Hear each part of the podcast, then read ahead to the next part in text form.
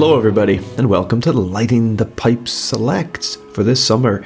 This is a little series that we are kind of trying to make a bit of a tradition now. Last year, we went back in the vault and we took out a couple of earlier conversations, polished them up a little bit, reintroduced them, reread the stories, and, and we're going to do the same thing here too. Uh, last summer, I think, Josh, we did four Sherlock Holmes stories. This time, we're just going to um, we're, going to do two of the big titans, aren't we? We're going to look at the final problem and the empty house. But uh, but this episode is all about the Final Problem, published in December of 1893, which was supposed to be the end of Sherlock Holmes. That's right.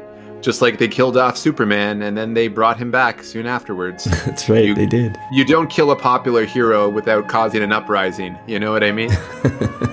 Absolutely. And we had we had this conversation, the one that uh, we're going to present now for you in a few minutes, everyone. We had this conversation, oh, you know, a few years ago now, back in uh, 2017. Um, Crazy to think. The pre-pandemic world.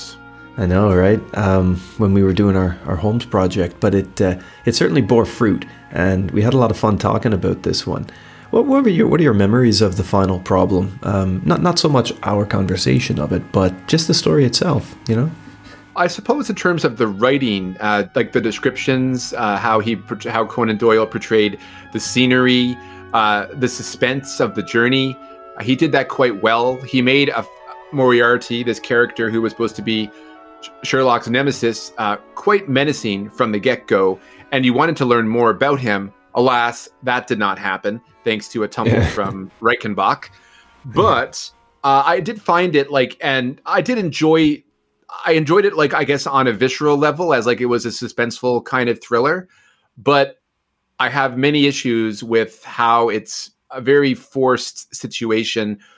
Kind of like we were having a discussion on our other podcast uh, regarding the last James Bond film, No Time to Die, about how characters are forced into certain situations because of whatever demands the writer has or whatever agenda the writer has. And that seemed to be the case with the final problem like on the surface there's a good story there that could have been elaborated something that could have felt deeper and had a more Mhm. emotional impact but in the end what we received was a quick sign off to a, great hero that we've gotten used to over the you know the various short stories that we read prior That's to right. that and then we're just killing him off kind of i guess they gave him a final fight i suppose and you know but Mhm. it felt very anticlimactic for being climatic. Mhm. Yeah, it did. It felt like a poor. I think we mentioned this in the episode, don't we? Something to the effect of it being, uh, at least to our taste, it was a uh, kind of like a poorly written season finale for a, a good show. You know. Yeah, I was listening to bits of the episode just to refresh our Oh, right. conversation, Yeah, yeah. and uh, we talked about the X Files a lot in that. episode. Did we? Okay. Well, Yeah. hey, this this is the five years ago us. This this is the Oh, beginning yeah. of lighting the pipes. So it's uh, But- it was recorded in September of uh, of 2017. so yeah, so just just a warning fun. for those who are not familiar with the X Files. Uh, we do make quite a few references to it, uh, possibly spoil the second season finale scenario, uh, but it's all in good faith. Uh, that was just our. I, I think it's at the time when we were putting that episode together. That was just the first thing to remind me of of a serial kind of storyline where you have cliffhangers from you know from season to season, from book to Mhm, book, mhm. issue to issue where you have the heroes in a situation where it looks like there's no hope but then all of a sudden there it's, it's left to be continued. So there's no there's no finality. And we expect to go you know next season or in the next book or the next issue to see our hero prosper to see them survive the trial that they've been given. But Right. with the final problem they simply kill him off. They just get Yeah. rid of the hero and then bring him back uh, again in the next story after right. popular demand for him to be resurrected. And we get into the context of that too. We get into the context of the author's decision. We get into um, the kind of reaction of the media. We also we also talk a little bit about the Sherlockian theories. I remember Josh um, in this episode where we're talking about kind of who Moriarty is. And one of the things that I remember quite clearly from this conversation of five years ago is uh, um, feeling a little bit let let down by Doyle. You know that here is this great opposing force that matches Holmes and walks with him step by step. You know, here's the guy who finally can keep up with and maybe stay ahead of Sherlock Holmes. And we only get him in one story, and we're told in kind of, kind of quick, write-off fashion that oh, Holmes has been chasing him for years. Yet this is the first time we've ever heard of him. I remember us getting into kind of the. Um, we deserve better type feelings there. Now, I don't know how many yes. of those are a product of the fact that we're reading these stories quickly and not with the time and the context of publication. You know, we're not contemporaries of the Strand magazine when they've been released. So, yes. we, yeah. we, you know, we, we can we're be a bit binge, more critical we're, of we're it. binging. Yes, we were binging yeah, it essentially. Yeah. And I'm going to say this in terms of after we did that episode and speaking mm-hmm. now, mm-hmm. we were definitely conflating the lore or I guess the mythos of Moriarty in the overall Sherlock fandom and yes. how he is the nemesis of Sherlock yeah. Holmes, just like just like you know how the Joker is a nemesis to the Batman, or Lex Luthor is to Superman, or Norman Osborn uh-huh. is to the Green Goblin, so on and so forth. You know what I mean? So you have these this famous character with his famous nemesis, and so it's expected when you when it, that's already ingrained in pulp culture, and then you go back to the source material, and then you have the nemesis finally appear. That's right. And then it's sort of like, oh, the author didn't have the same feelings towards the character as we have now in the present. Mm-hmm. The mm-hmm. author was used Moriarty as a device to kill his character. Yeah. Because the only way that he felt he probably I'm just supposing that he probably felt that he could kill Sherlock Holmes is with someone that he had to introduce to do so, who is kind of the equal in terms of intellect, in terms of cunning, in terms of brilliance to defeat Sherlock Holmes. And that's why he created Moriarty for that purpose. And see what you will about the BBC Sherlock, they did set up Moriarty yeah, quite well in did. the BBC adaptation. Yeah, they did. They did so, do that. Yeah, we're looking at the story from the future in a sense, and we do. We have a lot of understanding of Moriarty as a character because further adaptations of the Holmes canon of the Holmes stories have developed Moriarty more carefully than Conan Doyle did. Conan Doyle created him. He was to be a feature to kill off uh, the character and to be the antagonist that finally, finally brought Holmes down because at that time he wanted rid of him. And then, of course, we get into conversation, don't we, about the uh, the black armbands? I, I believe, I think we talked about that here as well. But it was it was a good chat. It was a fun chat. It was a five years ago us chat, and uh, I'm glad I'm glad you've selected this one for our uh, our summer selects because it was fun to uh, to go back and read the story again. And yeah, there's there's a lot of great stuff. The travelogue features of this story are quite cool. Um, Fantastic. To say nothing of uh, the weaknesses in the story. I mean, we'll, we'll talk about those as well. Um, but yeah, this uh, this was good fun. I enjoyed it. So we hope you enjoyed, everybody. Um, this is just a a little short summer season. This is what we like to do. Uh, we got another big read coming up in a few weeks. We're going to meet and we're going to talk about uh, K.W. Jeter's Noir, which is a cyberpunk novel. The first time we've taken a step into the world of cyberpunk. Really excited about that conversation. And uh, before that, Josh will have for us another episode of uh, LTP Noir, Lighting the Pipes Noir where he's going to go through. Do you want to say what it is?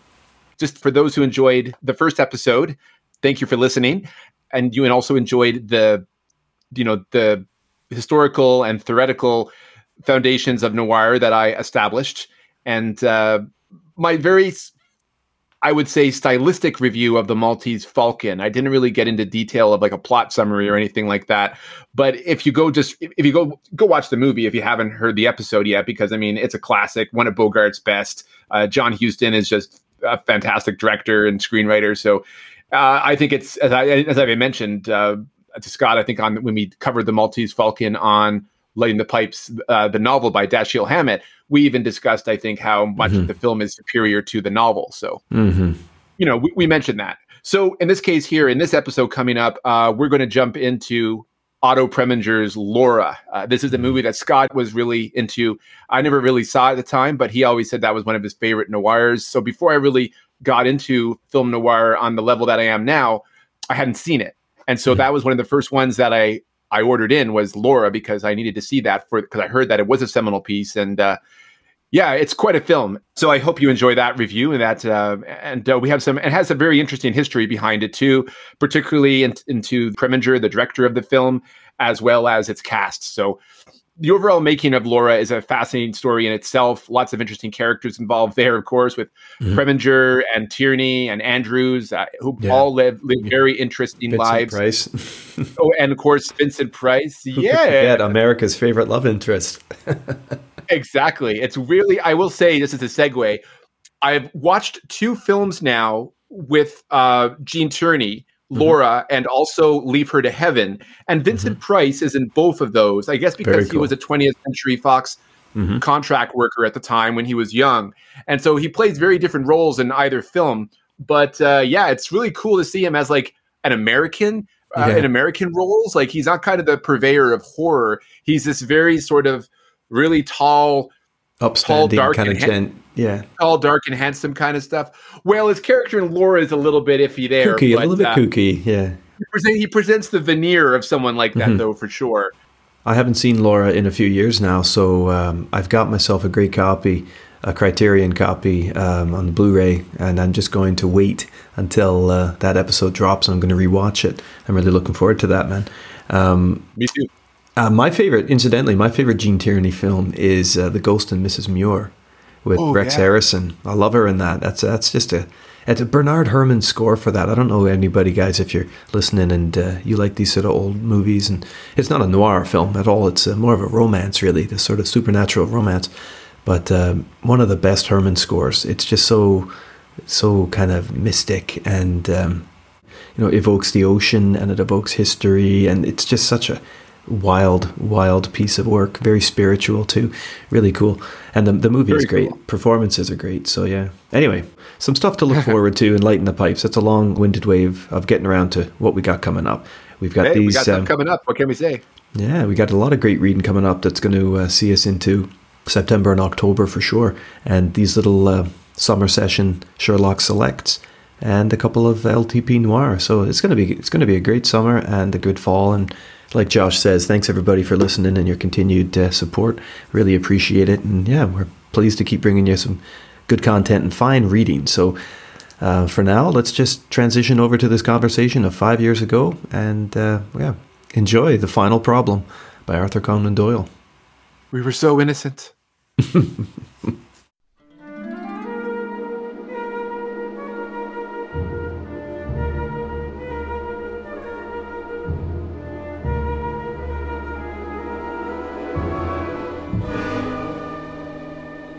yeah, let's move on to climatic showdowns that also don't really come to much in the end. Well, mm-hmm. not in terms of being emotionally impactful, anyway. Uh, that's my preface to the final problem. And if people were looking forward to this story in the way that I kind of was, um, sorry to say that uh, I was a little bit disappointed with this one. Even though I liked parts of it, I thought it could have be better executed, in my opinion. But the agenda behind the story and why it was written, I'm not surprised. But let's get into that. So, the Final Problem was uh, first published in Strand Magazine in December 1893. It is actually ranked fourth best of his stories by Arthur Conan Doyle himself. But he also liked the Naval Treaty as well, so you, got to wonder. And he also likes thinks the Speckled Band is one of his favorites too, I believe, if not his favorite story. I, I think before we go any further, I, I just I got to get this. I think we got to say this right. Like, okay, these guys, these writers, whether it's Fleming or whether it's you know uh, Doyle, like we've we've done this in the past, and particularly with Doyle, like doesn't owe us a damn thing. And his decision to kill off his character, bring his character back, it's it's totally up to him. You know, like he's he gives us great stories, but the naval treaty for me was just was just dull and boring. I didn't like it, but I, I, totally get that some people out there love it. They love the lore of it. They love everything that it offers, and that's cool, man. That's cool. Like we're playing with opinions. I, I just feel like you know we, we got to get that, that brotherhood of feeling out there, you know. Like we, we got different opinions. Hey, I think that Keen music just triggered you. That's what I think was happening here. I think you're feeling all you the think, yeah? love. Yeah, yeah, exactly. It's, all right, it's, cool. It's Percy. He's made us all uh, sensitive and emotional. What a dick. I got brain fever. Is that what you're telling me? You got brain fever. Brain fever, as uh, Brian Wilcox says. Right. Okay. Uh, right. Back to you and your uh, discussion of the final problem. Dave Wilcox, Brian Wilcox, David Wilcox, David. David was even close. Okay. You, you let me uh, know. You let me know when you want me to run the Benny Hill reel again. Yes, yes. I think it should be run several times during this whole episode. To be honest, this was a this episode is a Benny Hill show so far. It is. Yeah, it really Yeah. is. Yeah. So moving forward with the uh, the Benny Hill show here, the final problem is exactly what it's about. It's Conan Doyle. He wanted to stop writing about his detective, about Sherlock Holmes. We know that he wants to dive into Professor Challenger and, and get those stories out there, and also write tales about uh, experiences in the army that he's had. So he really wanted to push forward, and he, I think he wanted to close the book on Holmes for good. But he also wanted to give him kind of like a, a great send off, and uh, I think he tries to do this, and I think he almost succeeds in the final problem. But we can debate that later. Um, now, before we light our pipes here, um, I don't know, like. I don't think I can I can expand upon that any further. I mean, I can Yeah. expand. Okay, I tell you what. If you're looking for filler, I can I can fill something up. Um, here's here's some three true facts. Okay, this story stunned the British public when it was re- when it was released in December of 1893. It stunned them. It cost the Strand twenty thousand readers. That's a true fact. It led to an outbreak of black armbands of grief. And so, if there was ever if there was ever evidence needed of just how big a figure Sherlock Holmes is has become to the British reader, it's that. Like they actually mourned his death in the streets. wow.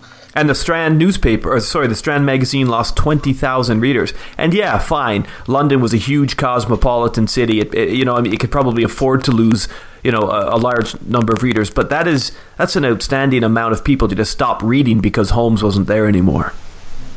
Yeah, what, what that either shows that they were really annoyed by his death, or that they okay, well, there's no point to read the review anymore because they, only read it for Sherlock Holmes.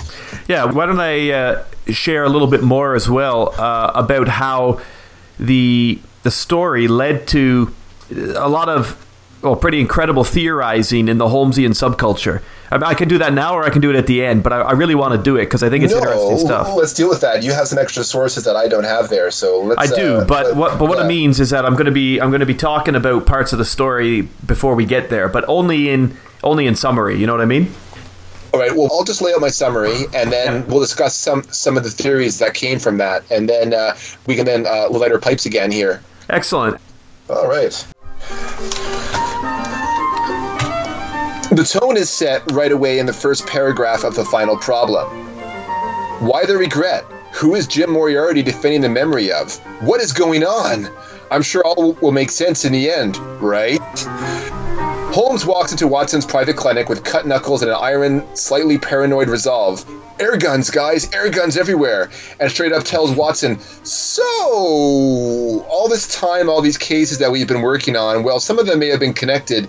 Yeah, yeah, I know, crazy, right? I mean, despite of suggesting the retconning at the most convoluted, all get out fashion, I'm here to tell you, my dear friend, that a man who is virtually my evil twin is hunting me down. And probably you know, uh, you, you as well now, thanks to my slightly overzealous inquiries to bring down his organization.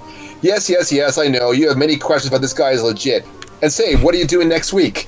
Barry's away. Well, that is super convenient. Oh, you can leave your practice for a bit? Okay, great. Let's go to Europe and allow ourselves to be chased down and eventually walk into traps set by this criminal mastermind. Here's your arrangements, and I'll just climb over your garden wall. Alley oop! Laters! And it almost happens that quickly too. it almost happens that quickly.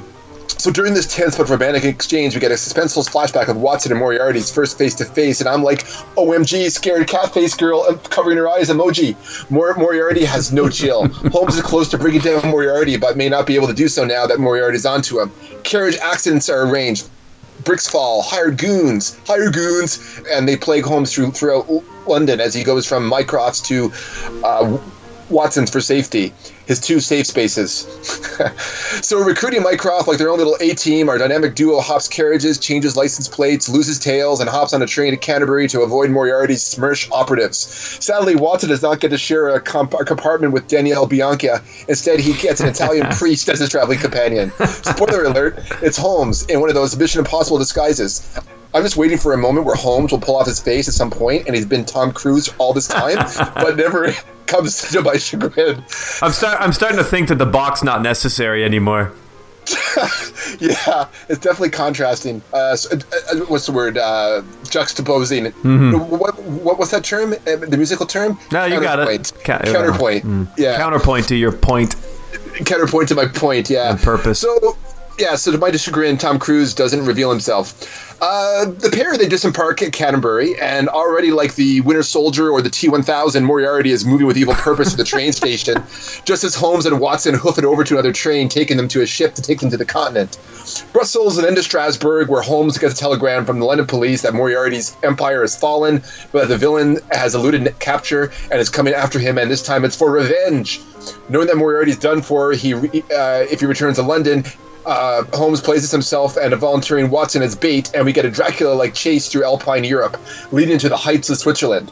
This chase, I must remind you, takes a breather for a bit, and Holmes and Watson have some last-minute bromancing in the Rhone Valley. But this comes to a head in Meiringen, a tiny village where Holmes and Watson are told by the local innkeep how to hike over into the next town without being observed. Oh, but stay away from the falls of Reichenbach.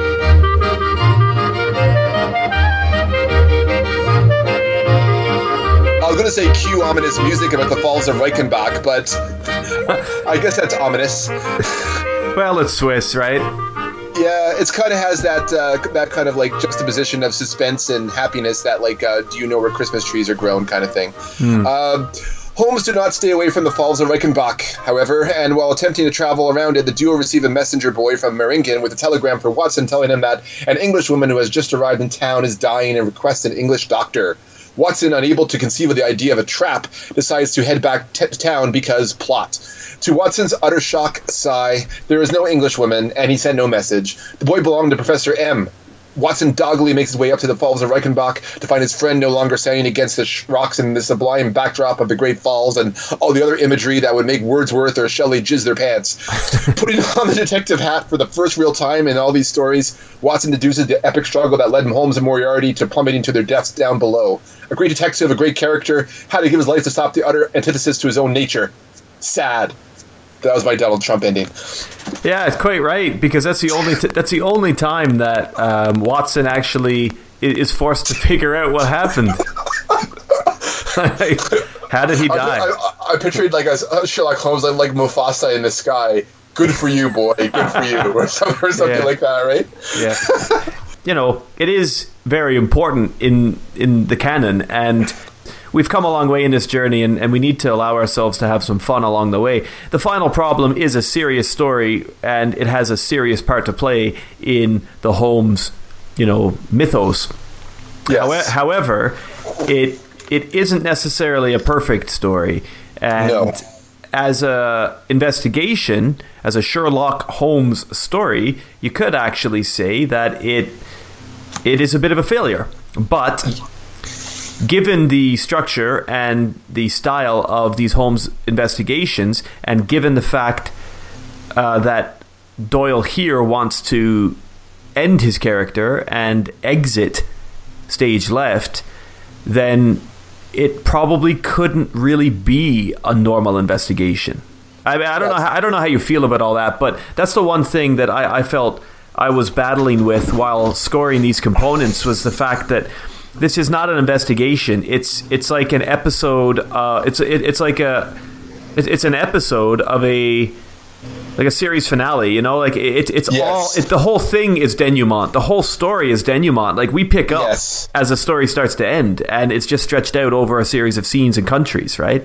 Yes, there. I'll go into it later, but I feel that um, if Moriarty was introduced and teased throughout all the stories in, in the beginning, I think uh, the the impact of this story would be much stronger, and I think I think it would be a better story because of it. Uh, despite you know its uh, its um, standing, you know, in the Sherlock mythos, as you said. Um, but of course, the character Moriarty was created for the sole purpose of killing Sherlock Holmes, uh, kind of the the antithesis to his very being. And uh, you got to give credit for for Arthur Conan Doyle for for doing that.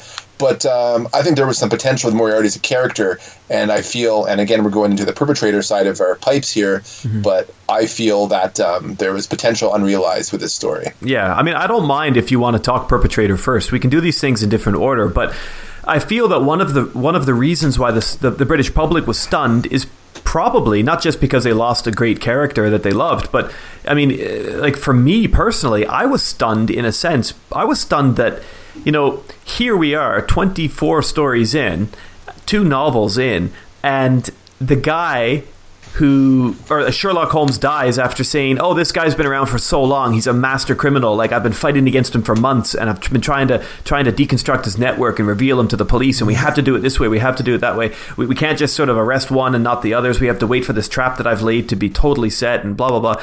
Like I'm pissed off, Josh. I got to be honest with you. I'm pissed off because."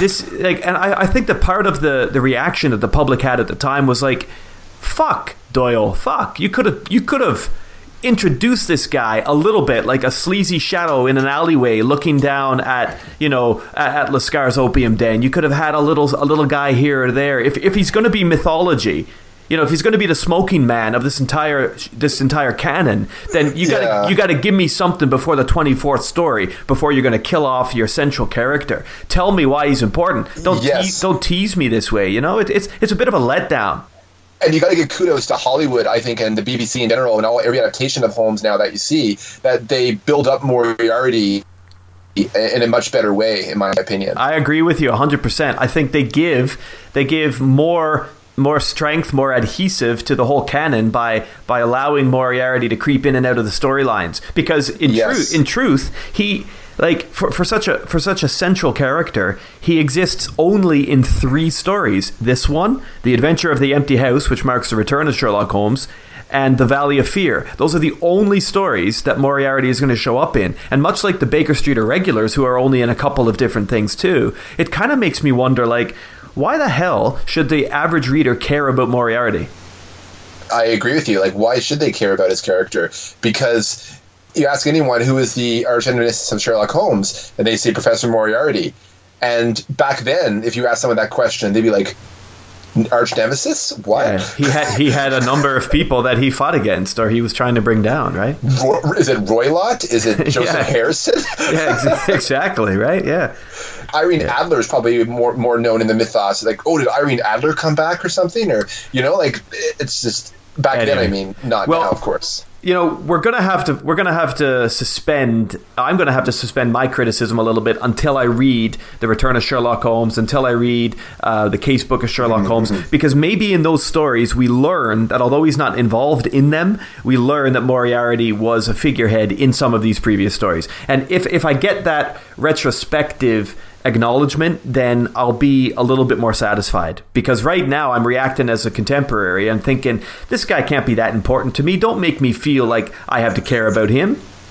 Yeah, exactly. It just comes out of nowhere. Yeah, you know, so I, I'm not I'm not totally banging Doyle yet because I realize that I'm coming at this retrospectively and I'm not coming at it as a contemporary reader. So if he's going to tell me more about Moriarty later that he was important for different reasons, then I'll uh, then I'll accept them then when I get them. But right now I'm pissed off. Yeah, no, I, I agree with you, and uh, I will wait till the, t- t- you know for this three-parter to conclude. I, I guess well, it's a two-parter, I guess, wouldn't it? Uh, you have the empty house c- coming up uh, in the Return of Sherlock Holmes, and then you have this story, which is the kind of the season finale. I Yeah, guess you, yeah. you, you could say this is Mulder in the boxcar, and they're and they're lighting it on fire. Uh huh. Yeah, you're right. Yeah, this is yeah. That's right. X Files reference for those back at home. Uh huh. Uh huh. Yeah, so we'll go into. I think Moriarty is uh, is a branching point here, where I think we'll go. We'll light our pipes and move forward. Okay, pipes are lit. I've done them. Okay, I'll take a nice drag here and go. So, in terms of the principles, my overall mark was a four, Okay. and I'll go into this. Uh, I found Holmes's zeal to bring down Moriarty was very inspiring in, this story. His fear for his friends and for his own life gave him some three dimensionality. It provides facets of his character that has yet to come to the surface so far in these adventures. Now, these these these emotions and these feelings come up all of a sudden out of nowhere, just like Moriarty does, and I think that's fitting in that way.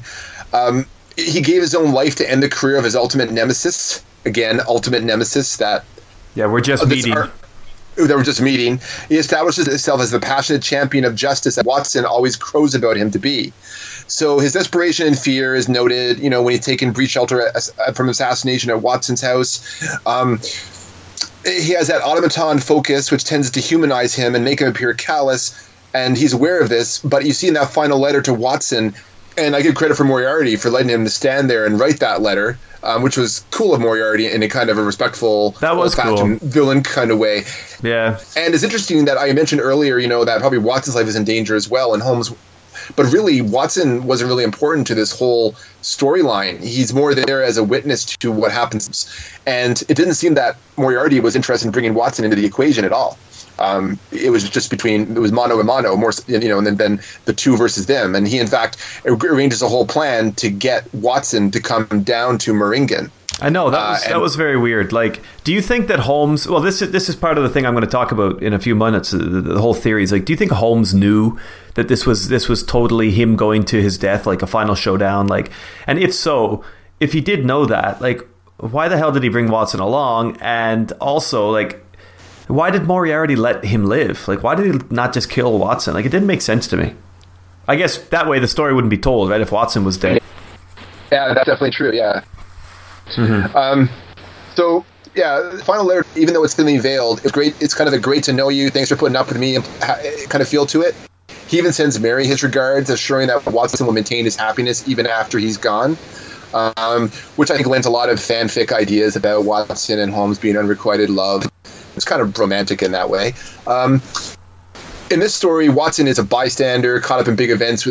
He is in service to the plot, conveniently brought along so that Watson can witness the moments leading up to Holmes' death.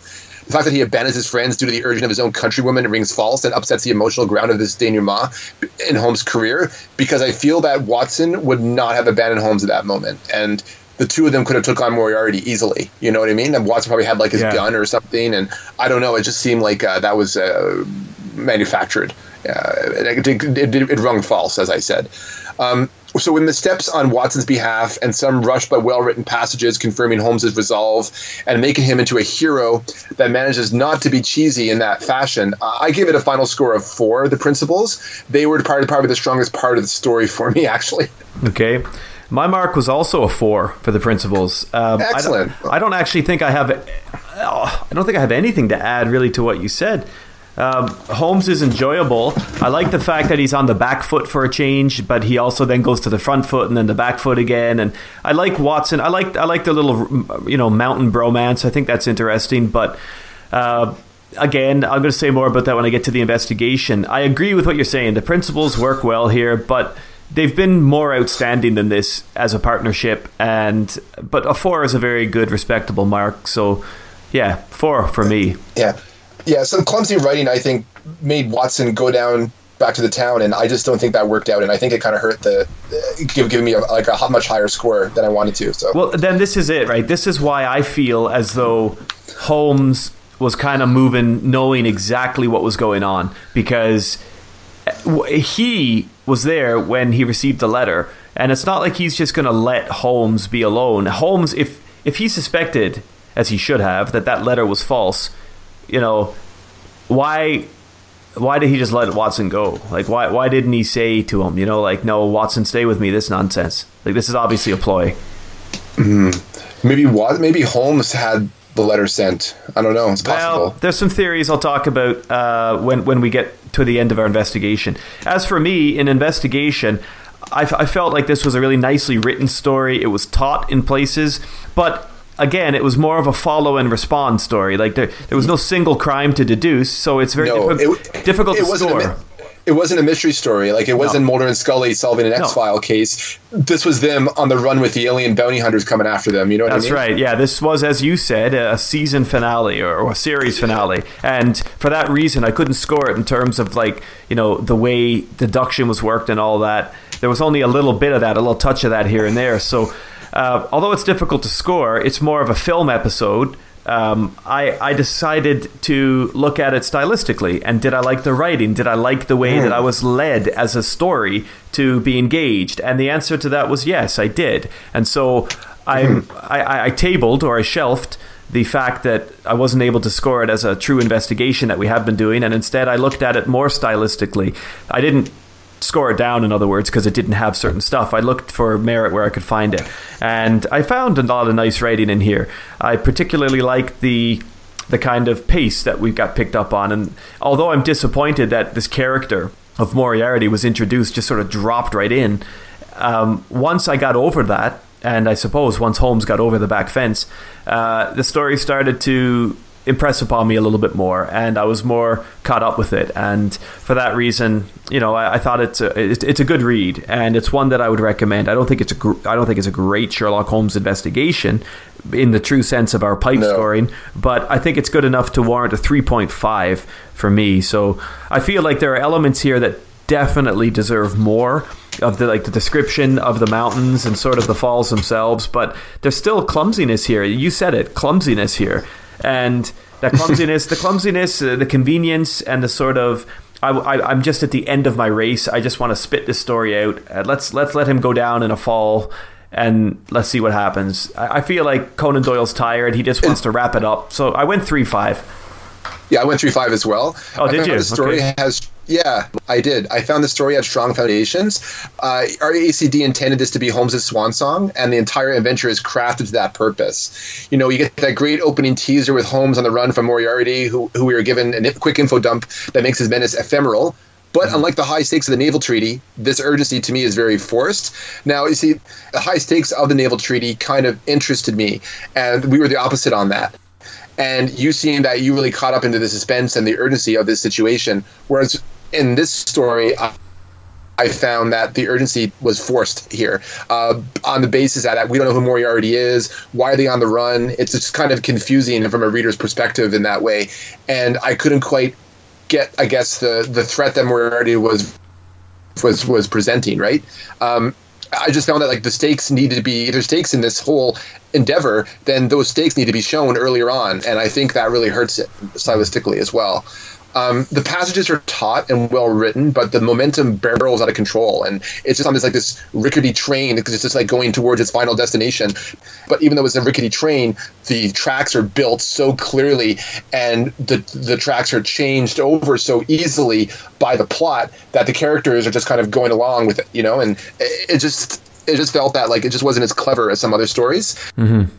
I'm not talking about the mystery part of it. I'm just talking about how they're how they're written, and uh, um, that was a bit of a fallback for me. Um, as I said, strong foundation, shoddy brickwork that threatens to tumble like Holmes and Moriarty on the falls of Reichenbach. Mm. Um, final summation on that: a great tease and forced emotional climax that ends anticlimactic. The agenda of this story is just too apparent, and despite some suspenseful packaging and great character moments for Holmes, 3.5.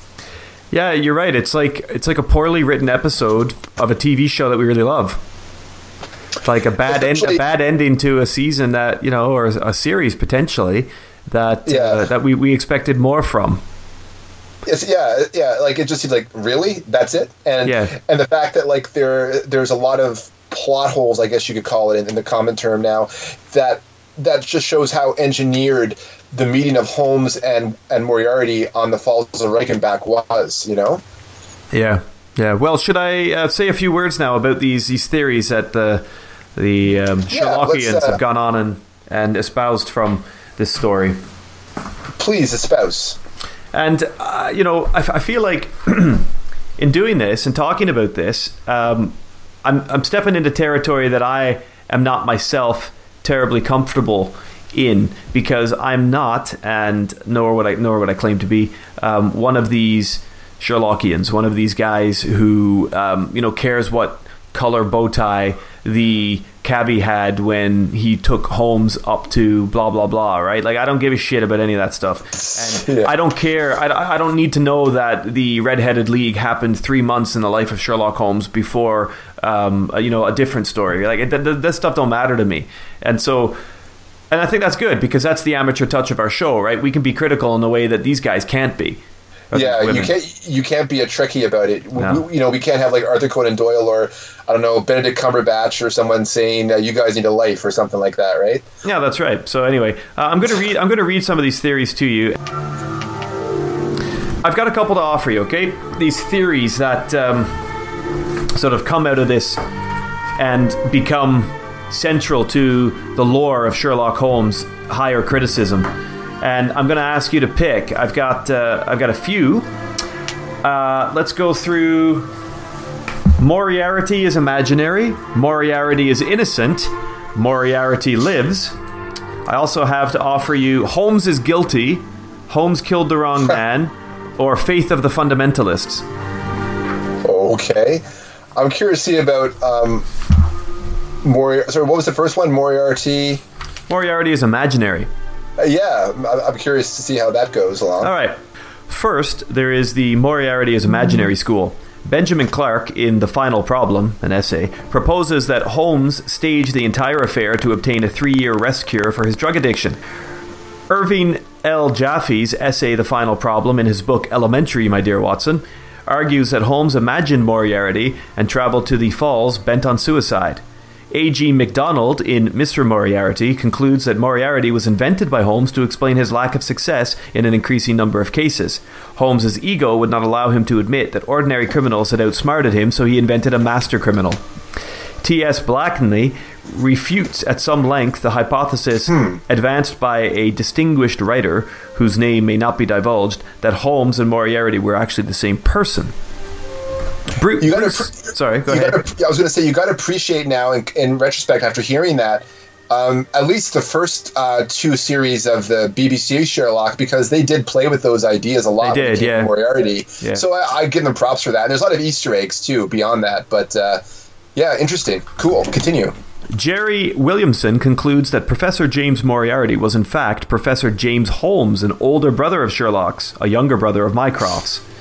There was something very strange. The flight from England must have been made to give James a chance to escape with his life. Acting as a decoy, Sherlock Holmes fled, vanished, and lived on the funds of his honest brother Mycroft until the gang was gone and James a free but broken man. Just as he found compassion for James Ryder, the detective found compassion for his criminal brother. Hmm. Interesting. Crackpot, but interesting. Oh yeah, very crackpot. Um, shall we try a different one then? A different theory. How about Moriarty is innocent? Moriarty's innocent. Okay. The innocent school is perhaps akin to the Moriarty is imaginary view. Daniel Moriarty suggests in The Peculiar Persecution of Professor Moriarty that uh, Moriarty was persecuted by Holmes as revenge for Holmes's being forbidden to woo Moriarty's daughter.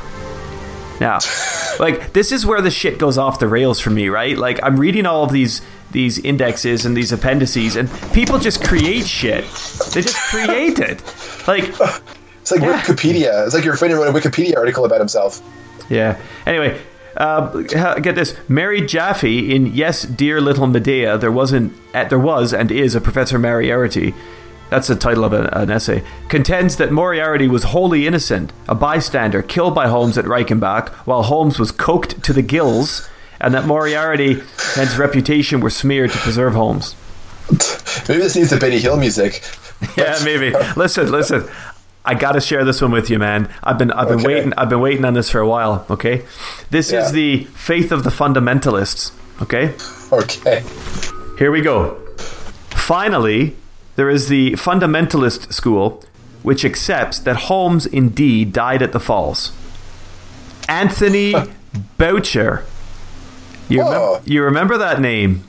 Anthony Boucher, the uh, disgruntled, uh, jealous critic of uh, Ian Fleming. That's right. In his essay, Was the Later Holmes an Imposter? suggests that after Holmes's death, Mycroft replaced him with his cousin Sherrinford. What do you think of that? That's that's interesting. that, that's all that Boucher writes on it. I, I, I- really don't take any more stock into what Boucher has to say. That's for sure. Well, continuing with that, um, Monsignor Ronald Knox, in his seminal studies in the literature of Sherlock Holmes, contends that the entire post Reichenbach canon was made up by Watson to suppo- supplement his income. Interesting. So that Holmes has been dead all along, and, the, That's and right. just that. Uh, and he ah, interesting. Okay. And now we've Now, got. a question. Sorry, go ahead. No, I was gonna say, did you finish the uh, complete Sherlock series yet? The uh, BBC. Yes, we did. Yeah.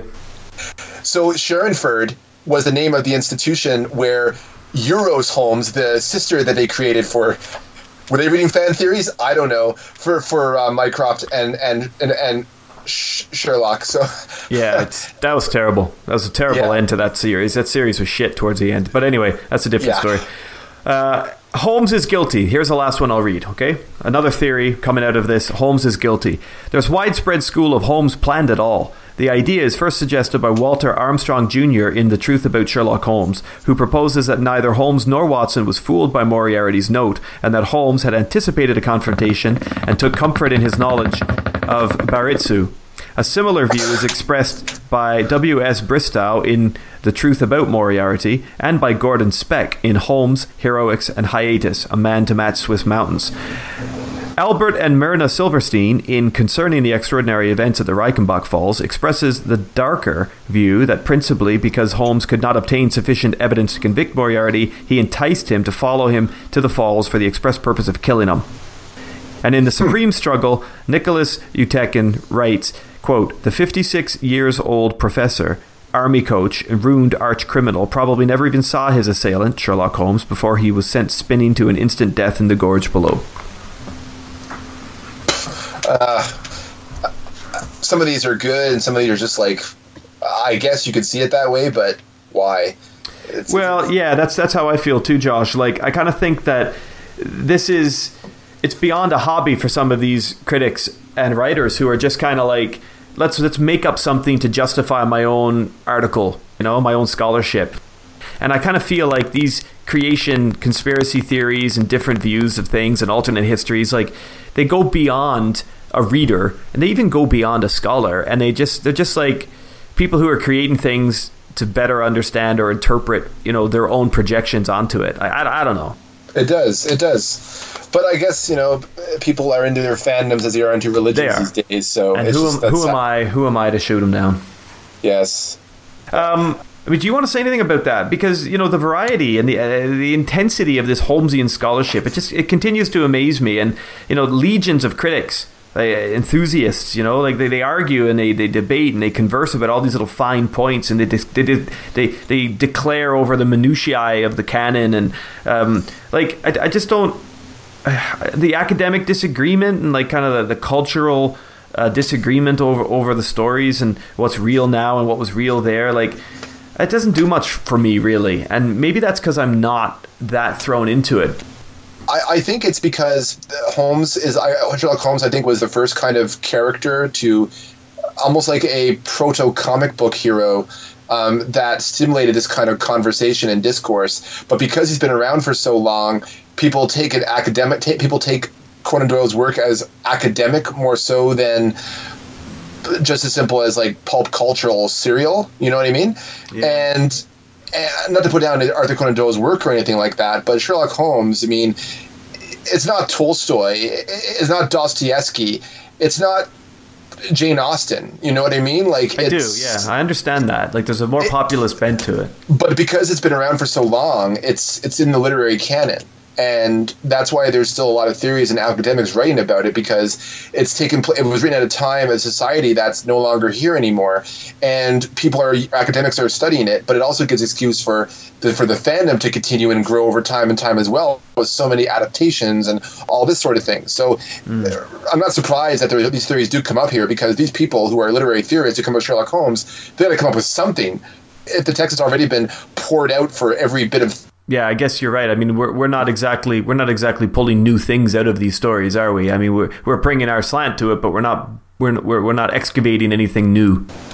All I'm saying is is that the um, these theories exist because people need to come up with reasons to support the academic study of, of this literary character Sherlock Holmes. Yeah, and it's uh, but you know the but the well is run dry, and that's why they're coming up with these um, different interpretations. But I'm getting the feel like that there's this, this, real fierce desire to link Holmes to the real world, like for, for him to be a real person, and like you know, the, so so much so much of the entitlement in some of these theories and these these beliefs, uh, and the passion is like no no like you don't understand like this is Sherlock Holmes this is the way it is like he is a real person like there's this whole Pinocchio thing going on like I want to make him a real boy you know yeah, it's true. They, they, it's almost like they want to make him like as if he was a real person and, and, and stuff. Although it could also be, you know, I'll put my hand up here. It, it, could also be my first introduction to like real obsessive criticism. Like it, it could actually be that. Like maybe I've never encountered a character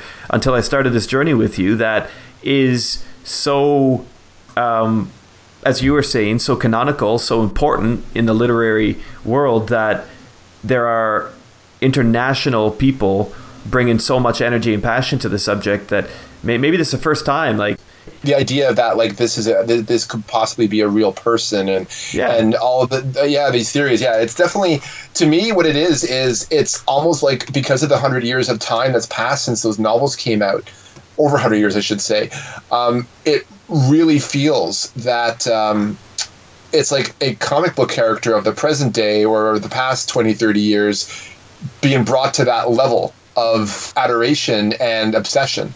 Yeah yeah well anyway okay let, let's move on that, that was a nice little uh, divergent for us Yeah, it definitely was. Um, so the, our perpetrator, well, Moriarty. Oh, oh! Before you go away, before you go away with that, that's the other thing I wanted to say. I'm sorry, I was blathering on so much.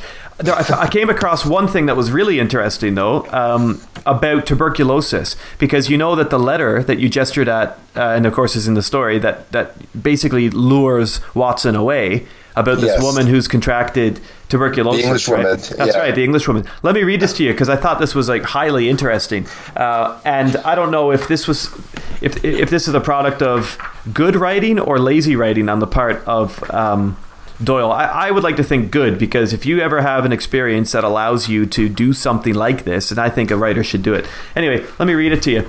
Uh. Here we go. Until the early 1900s, the White Plague was the leading cause of death in the Western world, and it remains epidemic in many developing countries today. Highly contagious consumption, or tuberculosis of the lungs, had devastating consequences in the crowded urban neighborhoods of Edwardian and Victorian society, where the substandard hygiene and sanitation created by rampant poverty left people particularly susceptible to infection. Okay, so what does that tell us? It tells us that Doyle has selected a believable ruse. Okay, yes. for the for the time for the time.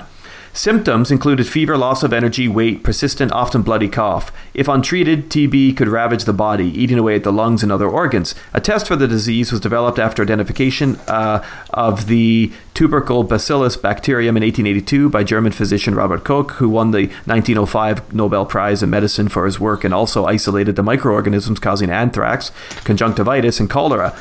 Anyway, that's interesting. But right, tellingly, Conan Doyle records in his own memories and adventures that his wife Louise was diagnosed with tuberculosis during a visit to the Reichenbach Falls in 1892.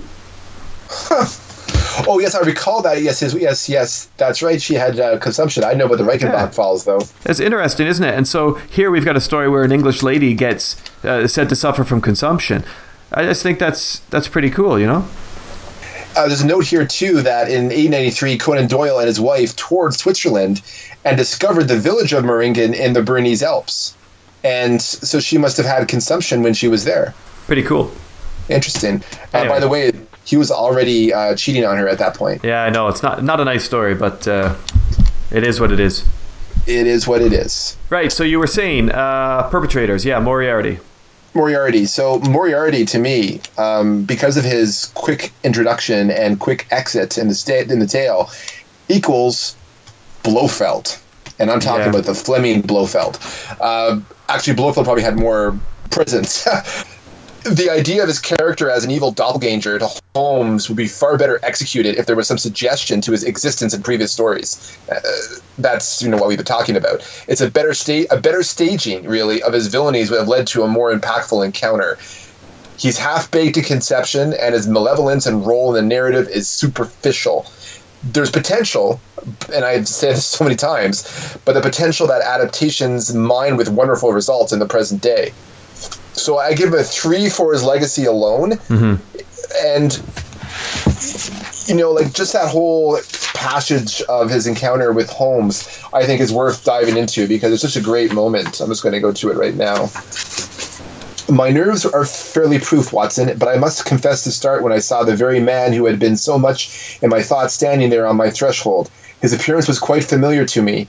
His extremely tall and thin, his forehead domes out in a white curve, and his two eyes are deeply sunken in his head. He is clean shaven, pale, and ascetic looking, retaining something of the professor in his features. His shoulders are rounded from much study, and his face protrudes forward and, and, and is forever slowly oscillating from side to side in a curiously reptilian fashion. He peered at me with great curiosity in his puckered eyes. You have less frontal development than I should have expected, said he at last. is a dangerous habit to finger loaded firearms in the pocket of one's dressing gown. The fact that it is upon his entrance I had instantly recognized the extreme personal danger in which I lay. The only conceivable escape for him lay in silencing my tongue.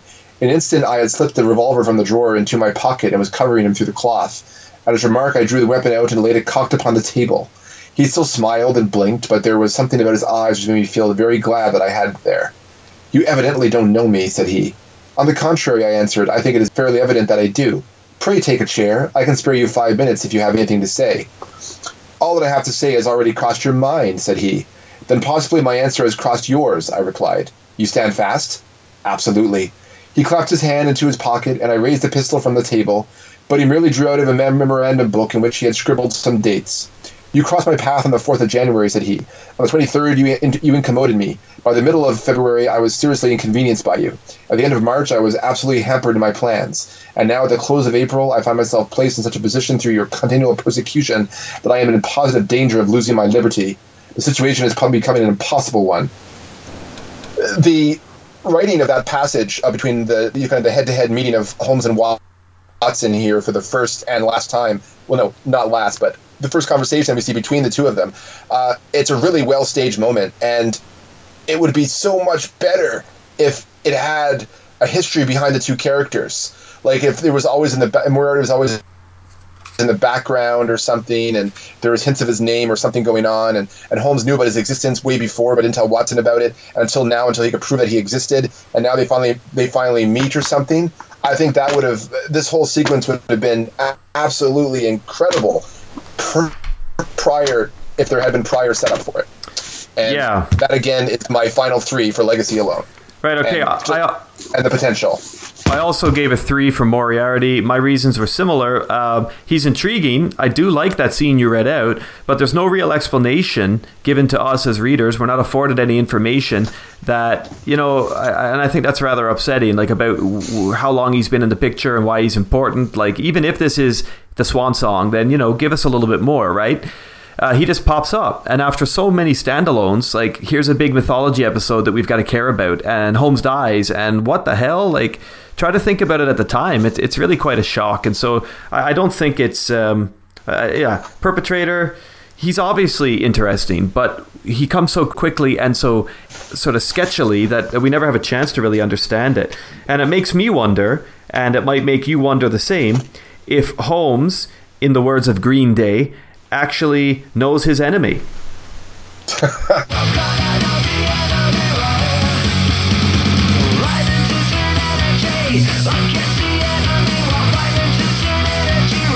Okay, that's enough of that. But um, it made me think of that song. So It's a, it's, a, it's a good choice. It's a good choice. Uh, if it's this, and it's, yeah, if it's the uh, the context. Well, listen. Um, w- I mean, we're, we're running low on time. I don't know if you want to uh, just rush through our scores or finish this off with a bit more of an aplomb. Uh, well, I mean, the environs and the supporting cast are kind of nil in this story anyway. If you get a cross country chase, it goes by so fast, and you, you, you don't get an impression beyond the chug chug chug of plot plot plot. You know, through that whole sequence. Um, I do appreciate the backdrop that that uh, Conan Doyle has given Holmes for his final battle. So I think that really drove the narrative in the end for me in terms of the environs was the uh, the fall of the Reichenbach. So I give it 3.5 for that alone. Yeah. Well, Um, okay. I, anything you want to say about the environs? yeah, I went. I went for a four on the environs just because it was nice to be somewhere else, and I did think that it was fun for Doyle to be writing Holmes and Watson in a different place, and I, I liked kind of the tranquility how it juxtaposed with the you know the the the, the, the air, the fresh air, and the mountains and the the, the valleys and the nice friendly uh, Austrian and, and Swiss people that are met along the way, and of course the the hotel and, and all that. I, I thought there was a real nice um, feeling to that juxtaposed with the evil that was obviously looming in the environment. So I did like the environs, and uh, you know I went for a four just because I like stuff that has to do with the Alps, and I thought it was cool. That's a nice place for it to happen. It couldn't have happened in London. Holmes knows London too well to ever be caught out there, and so I think it fits that it happens abroad. That all makes sense to me. And the way the environment was kind of manipulated by Moriarty, I thought that was cool, but I didn't go much higher than you, just a half point. I'll finish with the um, the s- s- supporting players rather.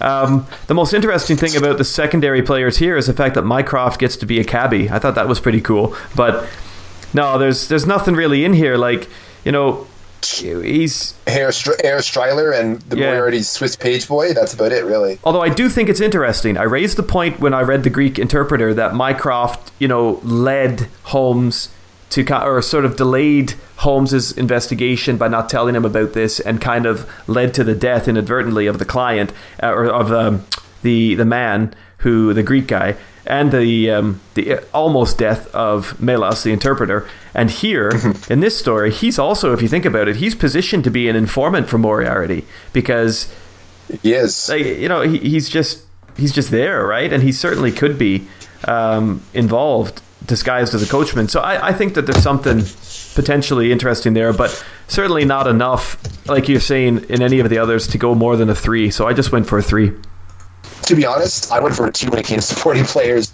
I just wow, found okay. them uh, very basic, very basic, and that the Mycroft appearance was kind of like I don't know. I think there could have been something more with Mycroft. right Um, all right so that's you at a 16 for the final problem and that's me at a 17.5 that's quite a low score for you. I gotta count that up again. 4 3 is 7 2 is 9 9 and 7 is 16 yeah you're at 16 i'm at 17.5 so i like that one a little bit more than you but i think it's fair to say that neither one of these stories were terribly impressive for us. Um, the naval treaty a little more impressive for you. You like the intrigue the international elements a No. bit more.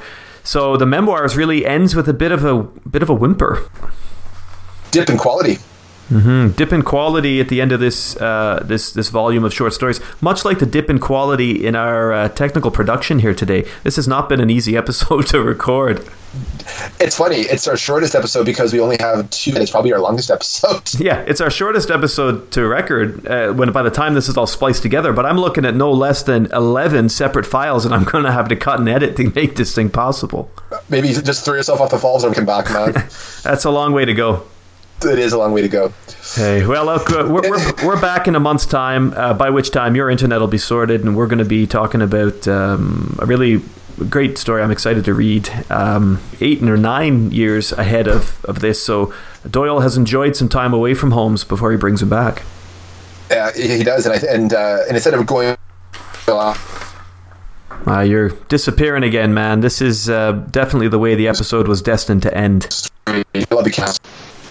We'll make up for the lack of uh, like. There's all kinds of notes here. I'm looking through my notes. There's all kinds of stuff I wanted to talk about here with these stories, and you know, little things here, little things there. I wanted to ask more questions and have more more discussion, but it's just not the day for that, buddy. What we can do uh, when it comes to the return of Sherlock Holmes, we can kind of go over our thoughts about uh, the um, the Reichenbach fall and other and other notes that we might have had at the time, you know, and, and we can use that as fodder before we get, get to the main show when, when we uh, deal with the resurrection. That sounds like an excellent idea, and uh, our next episode will be far more polished. So we'll we'll, we'll finish off the show with that. But uh, for now, from me, buddy, it's uh, it's it's goodbye and uh, good luck with that internet connection. Yeah, thank you. I'll talk to you soon, buddy.